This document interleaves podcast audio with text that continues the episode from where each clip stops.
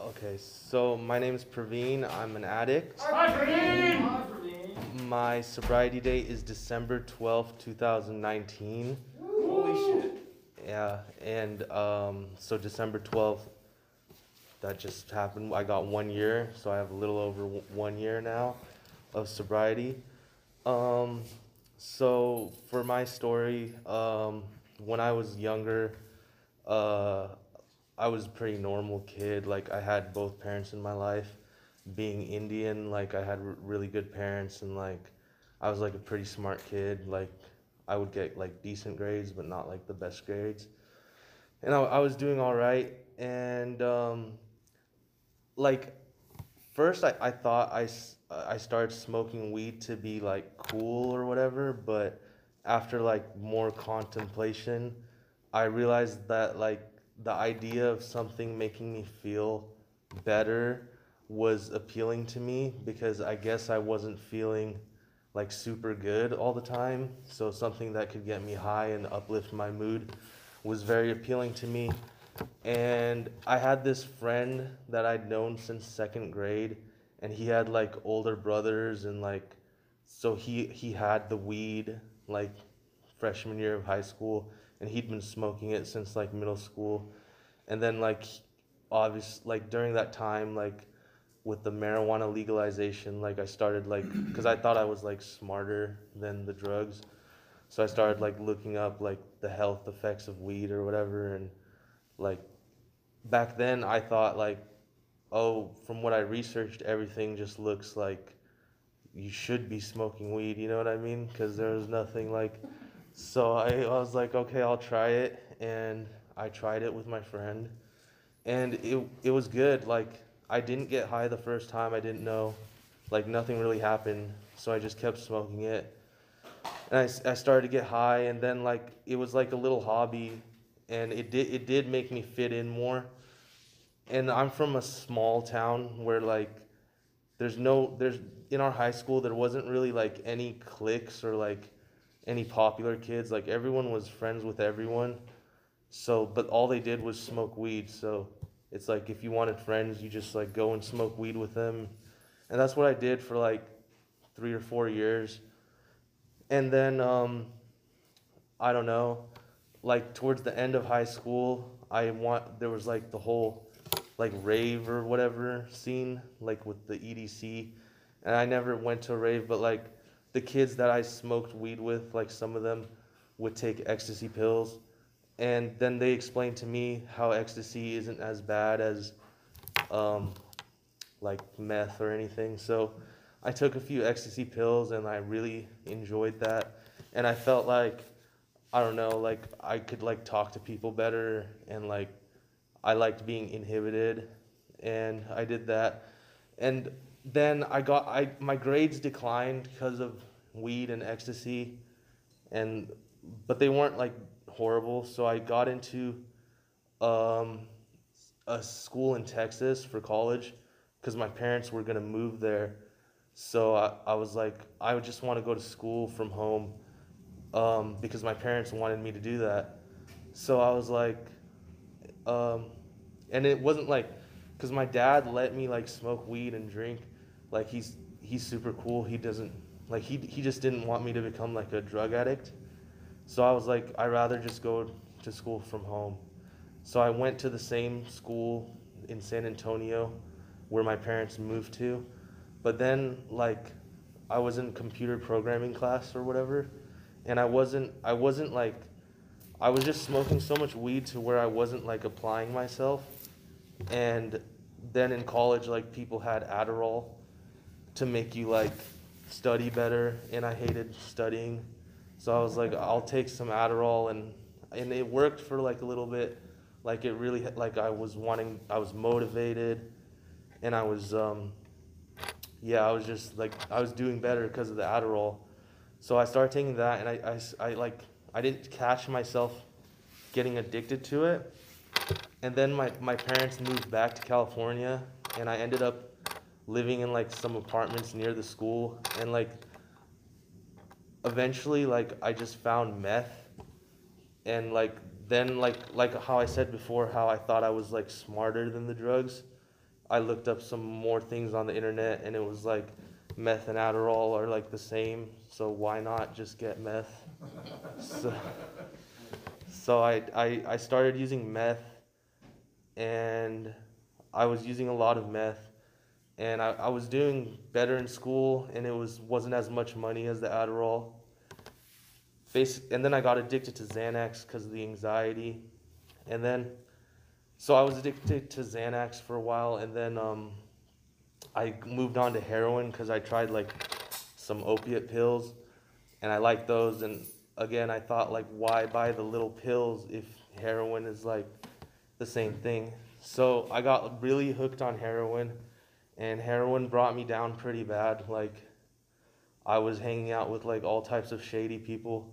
Um, there was a point where I pretty much lived at a at a parking lot in Home Depot, and we would steal a DeWalt drill every day, and just live there for like three or four months.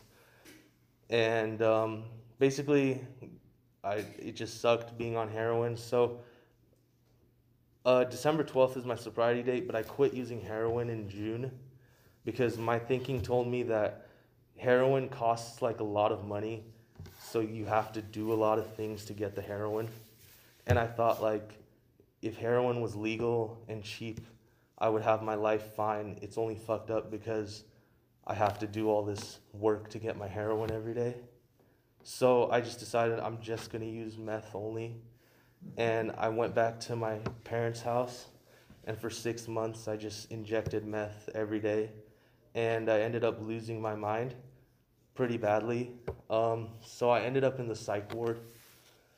And like just in my psychosis, I was just like tripping out, and like I got this pamphlet for a rehab called A Mission for Michael, and like in my psychosis, I thought like the Michael could have been like the archangel Michael, like it's just weird, and so I was like, and like my dad said like like you got to get help and he was to pay for my rehab but it was 90 days at a better life recovery and I was thinking like, like, because I've never been to Southern California. I've never been to LA. The only major city in the United States I've been to is San Francisco. So I was like, you know what? Like my social worker at the psych ward says it's a it's one of the best. That's what he told me. It was one of the best rehabs, and like most of the rehabs down here are like pretty pretty high class compared to like the rest of the United States and like the picture was nice. It had like the beach and whatnot. So I was like, I've been getting high for so long, like might as well, because I could have left the psych ward, went to like a little two week halfway, and then just went back to like the Home Depot, and we I had like three cars with my friends just living there. But I was like, honestly, like why not? Like, cause it's Southern California. Like I've never been to Southern California. Like, what do I have to lose? and the worst in the worst case I could just manipulate my parents after rehab. And so I went I went to Southern California and it was a 90-day program and basically the program or the rehab really pushed us to have to get a sponsor and to have to do the steps. And I wanted to get into their sober living because it was $300 a month rent at that time so I was just like, I'm just gonna do everything I can to get that spot because it's so cheap. So I just like I got my uh, sponsor, and then I had a case manager, Billy.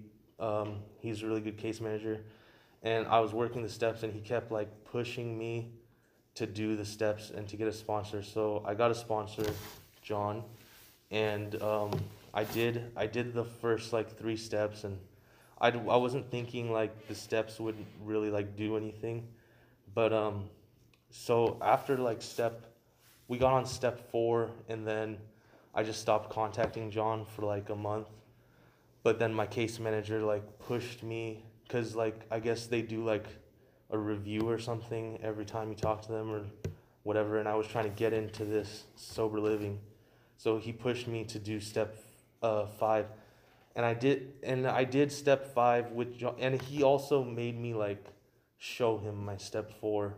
so I couldn't just put down like two or three things just to get by. So I put down like I think like 26, and I did my I did my step five with uh, my sponsor John, and that's when like it clicked for me because like I had a lot of friends from my younger times that didn't talk to me at all, and like I felt like I felt like they were just like fake friends, and like I was resentful towards them.